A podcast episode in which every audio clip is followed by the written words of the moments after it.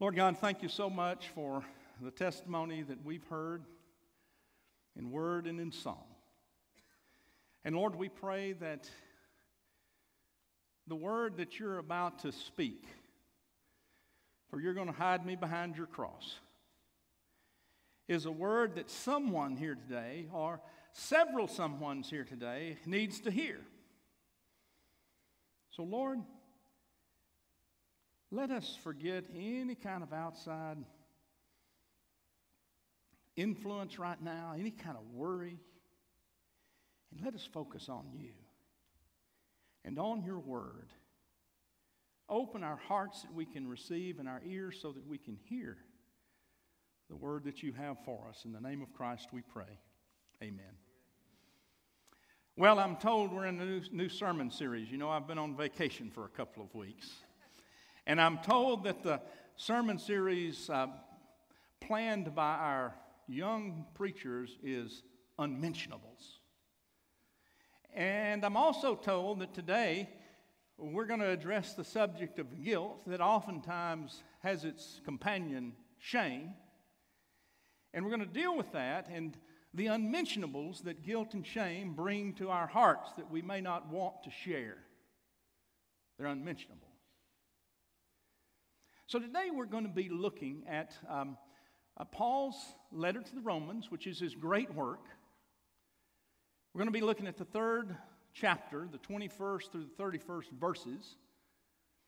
We're going to remember that the church today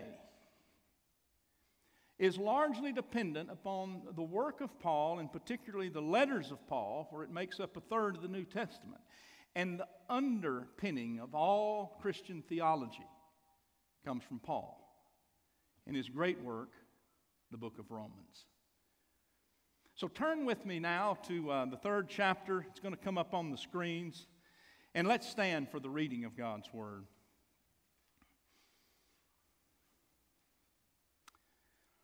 But now, apart from the law, the righteousness of God has been disclosed and is attested by the law and the prophets the righteousness of God through faith in Jesus Christ for all who believe. For there is no distinction, since all have sinned and fall short of the glory of God. They are now justified by his grace as a gift through the redemption that is in Christ Jesus, whom God puts forward as a sacrifice of atonement by his blood, effective through faith. He did this to show his righteousness because in his divine forbearance he had passed over, passed over the sins previously committed. It was to prove at the present time he himself is righteous and that he justifies the one who has faith in Jesus. Then what becomes of boasting? It is excluded. By what law? By what work? No, but by the law of faith. For we hold that if a person is justified by faith apart from works prescribed by the law, or is God the God of Jews only? Is God not the God of Gentiles also? Yes, of Gentiles also. Since God is one, and he will justify the circumcised on the grounds of faith and the uncircumcised through that same faith. So it sounds like faith justifies us, right? Do we then overthrow the law of this faith? By no means. On the contrary, we uphold the law. This is the word of God for the people of God. When you say thanks be to God, you can sit down. You know, Paul is talking about a common denominator. When in the 22nd verse he says, All have sinned and fall short of the glory of God. Is there anyone in the room who hasn't sinned? Well, sounds like that he's speaking to us. All have sinned and fallen short of the glory of God. That is the common denominator that Paul, the Pharisee, the lawyer, the one who spent most of his life keeping the law, wants us to hear that even he falls short of the glory of God. You know, I want us to understand this a little bit. Paul understood better than we do because Paul was a Pharisee who kept the law. People looked to him to keep the law. And he knew that he couldn't keep the law and that the law always pointed to our shortcomings, our failures, our sin. Not that that's unimportant, it's very important. The law is very important. Paul said we're not replacing the law. The law that reveals us in our sinfulness and in our shortcomings and our ungodliness is important. And it's a common denominator.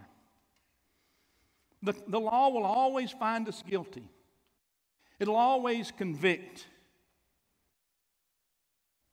And so each of us here know the reality of falling short of the glory of God and being a sinner. You know, I read a story a few days ago about a, a Spanish monk named Carlos Villa, who was also one who spent most of his ministry in India. And he wrote about riding through the Indian countryside on his bicycle and how he came to a place where he just kind of stopped so he could get a little rest. And, and when he stopped, he said, I could just feel it. He said, everything was eerily silent.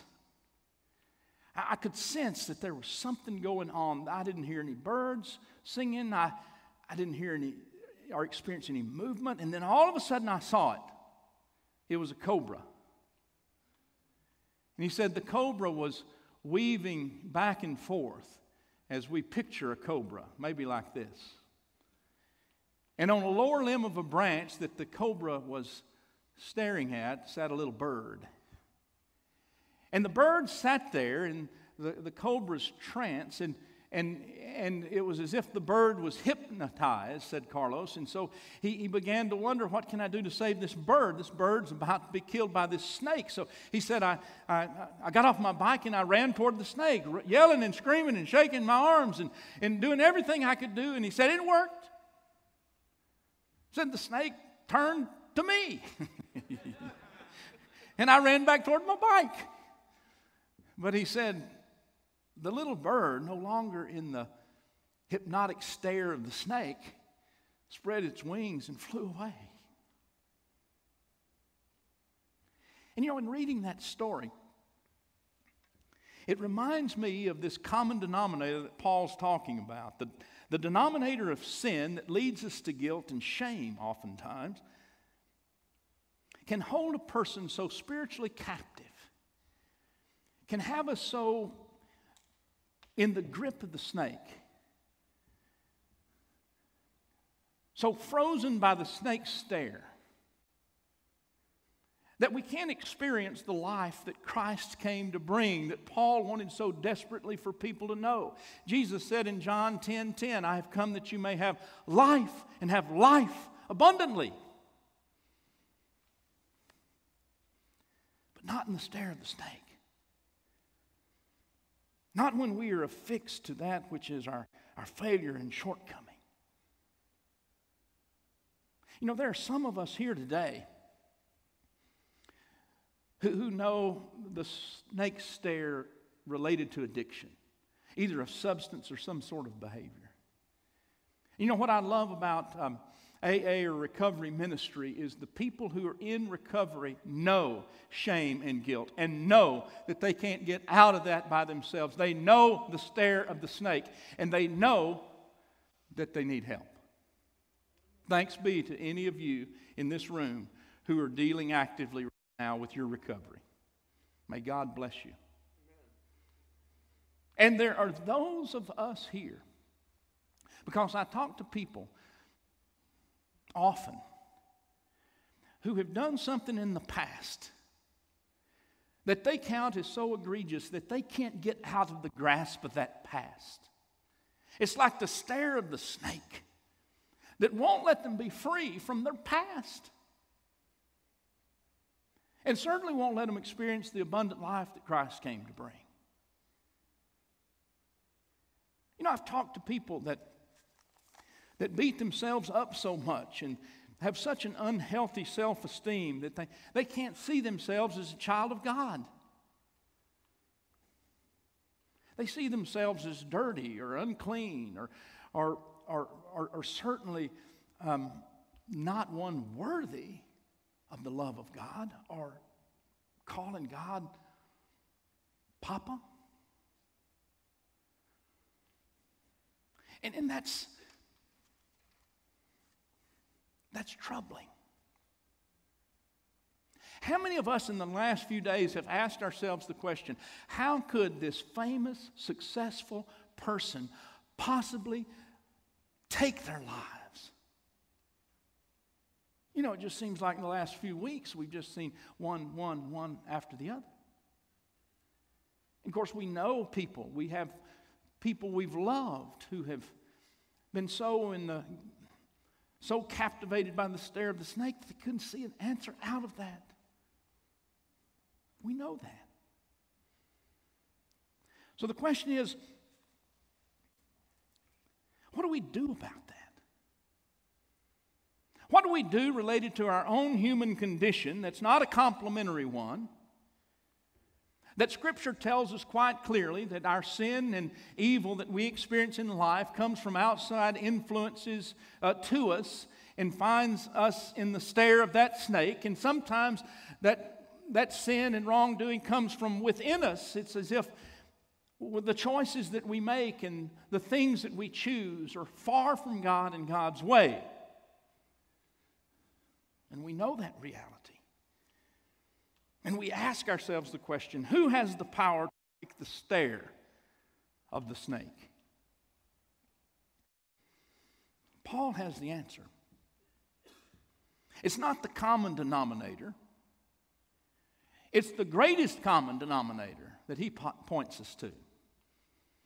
Paul, in the book of Romans, and particularly in this third chapter of Romans, is pointing us to a biblical answer. He said the fixation has to be on our Lord Jesus, who has made a sacrifice for you and for me, who, whose love is a redeeming love from the Savior of the world. Paul said what happened on the cross unleashed a power that has the ability to radically change lives. And he used that language even of the Passover. Did you get it?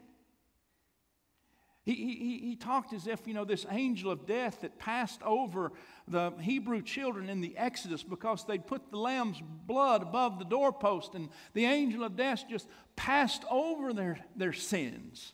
Did you hear it?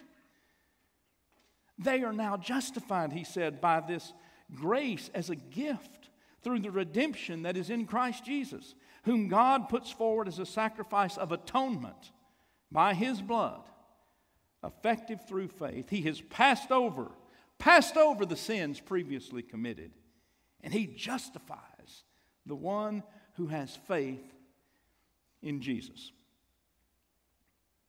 And the evidence of that justification has happened in a person's life when they go through this remarkable change and this new spiritual orientation, and no longer are they affixed to their past or that which has gotten them frozen and that which condemns them, but they're, they're focused on a Christ who has saved them and a cross that is lifted up at Christian services over and over again that this is our fixation. Where God said, You are my child, and there's nothing you can do that I won't forgive you for. My forgiveness is offered, my grace is offered, as we Methodists say, to all. Not just to a chosen few, but, but God's sacrifice on the cross offers grace to all. I love that. Now, I want to say a word about Paul, and then I'm going to close.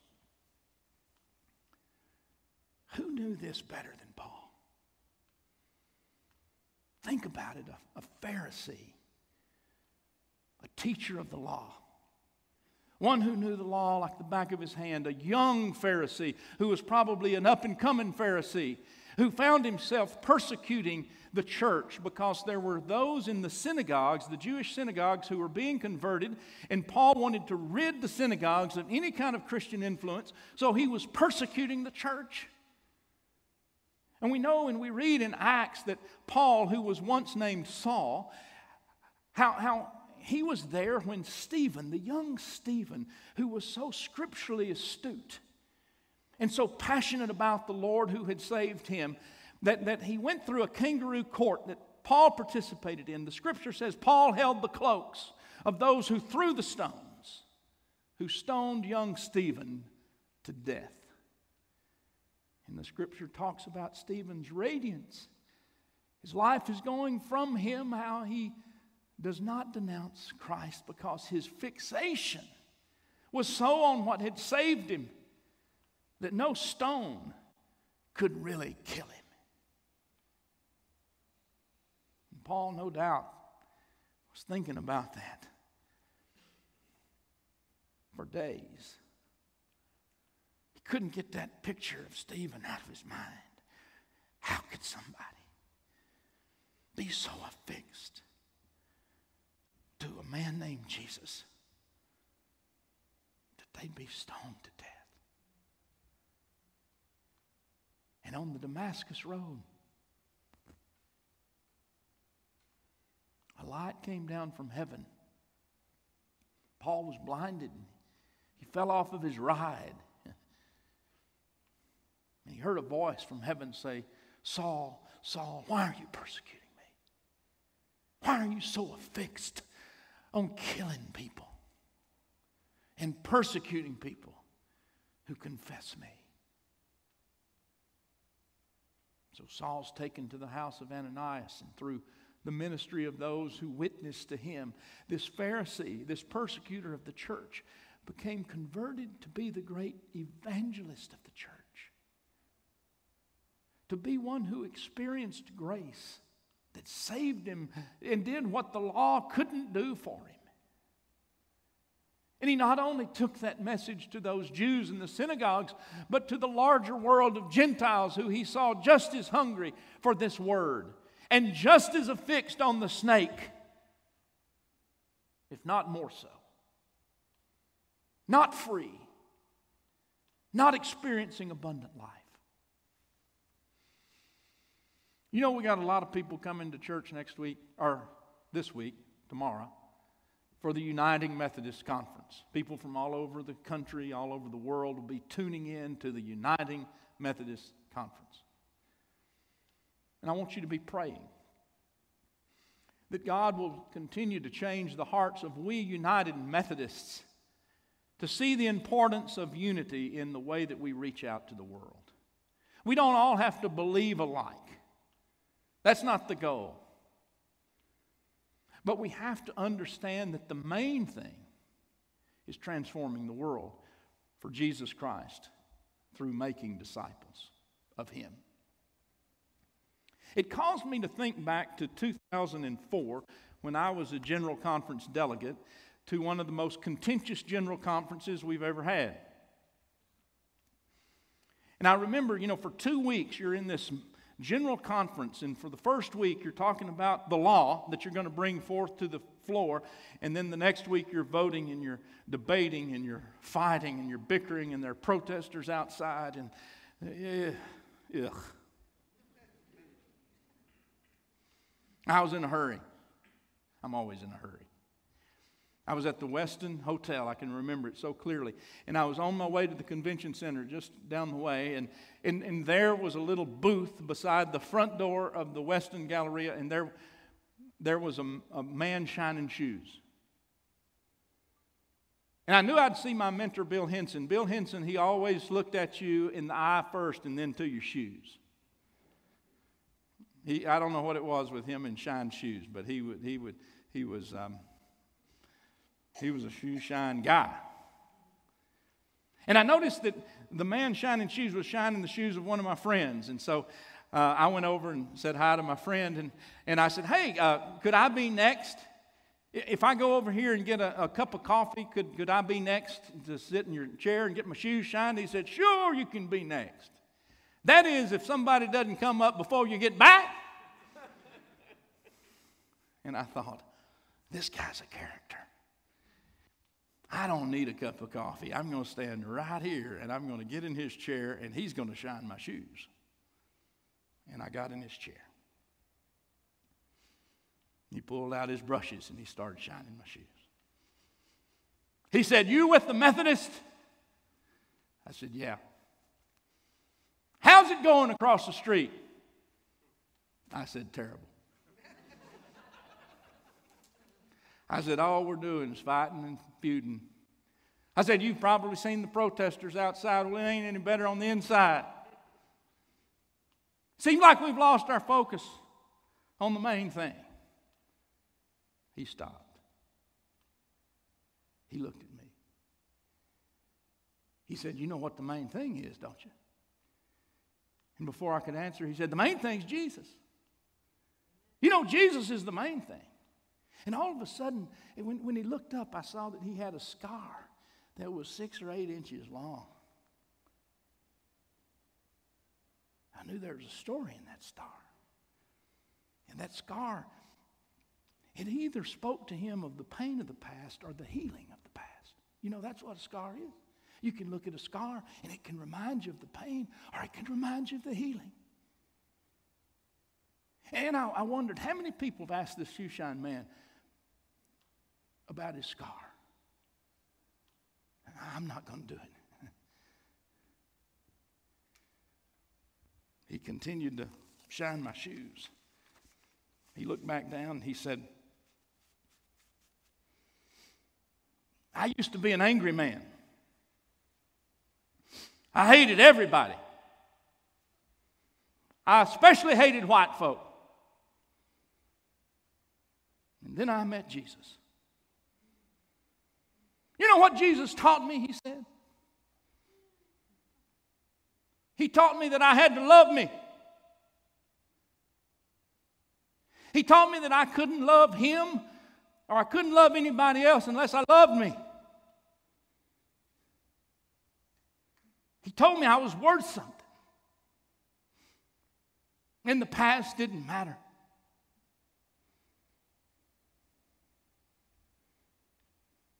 He told me he loved me. And it changed me. And then he picked up the buffing cloth. You know, if you've had your shoes shine, this is the apex of the experience. And he was shining. And he said, Now I love me. And I love you, and I don't even know you.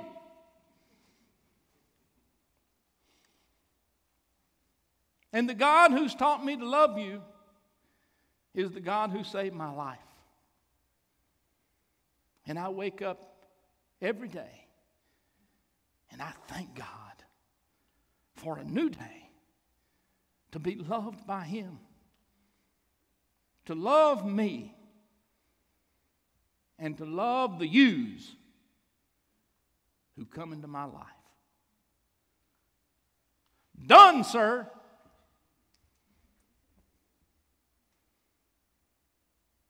I thought he was going to say five bucks.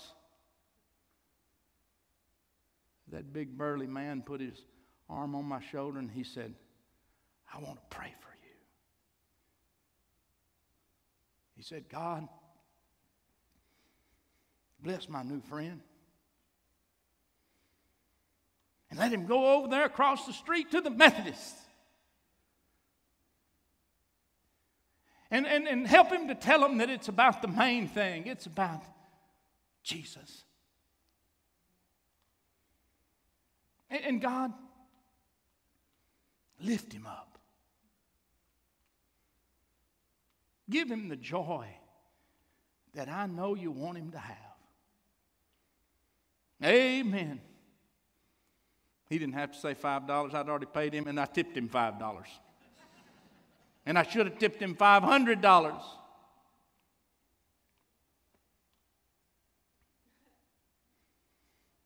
And I got out of his chair. But I was a different man than the one that got in his chair. Friends, sometimes we just have to be reminded that we can get affixed to the wrong thing. And the main thing is Jesus. I went across the street. I was going to the convention center. I was light as a feather, and I found myself singing the Methodist National Anthem. Didi, you know it. Oh, for a thousand tongues to sing my great Redeemer's praise, the glories of my God and King, the triumphs of His grace. My gracious Master and my God, assist me to proclaim, to spread through all the earth abroad the honors of thy name. Oh, look, it's up there. He breaks the power of canceled sin. He sets the prisoner free. His blood can make the foulest clean. His blood availed for me. I know the band's coming up. Y'all come on. I want us to bow our heads.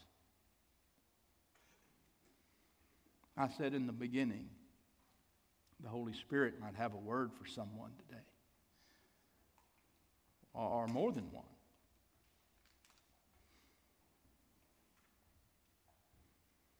There may be some of you who came into this room still captivated by the stare of the snake about your failures, your past, your esteem that has you looking at yourself as less than a child of God.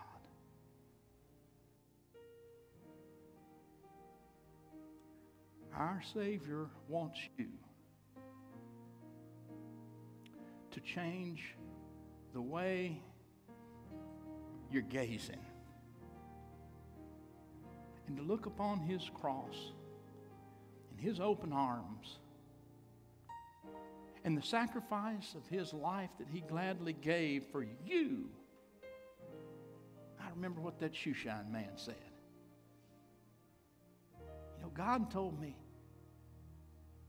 that if Jesus loved me enough to be sacrificed for me, the least I could do is to love me.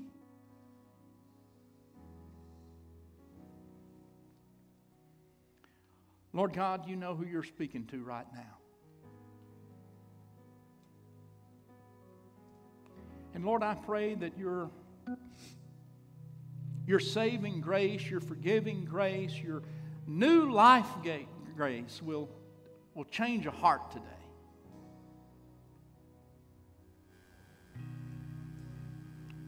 Lord, I pray if there's someone out there today that needs to just make a make a statement that I'm the one, that you'll lead them to raise their hand as we're all bowing our heads. It's nobody's business but yours and God's. I'm the one. I'm the one. I pray for you who've raised your hands that you will experience this grace as life changing right now that you'll go from this place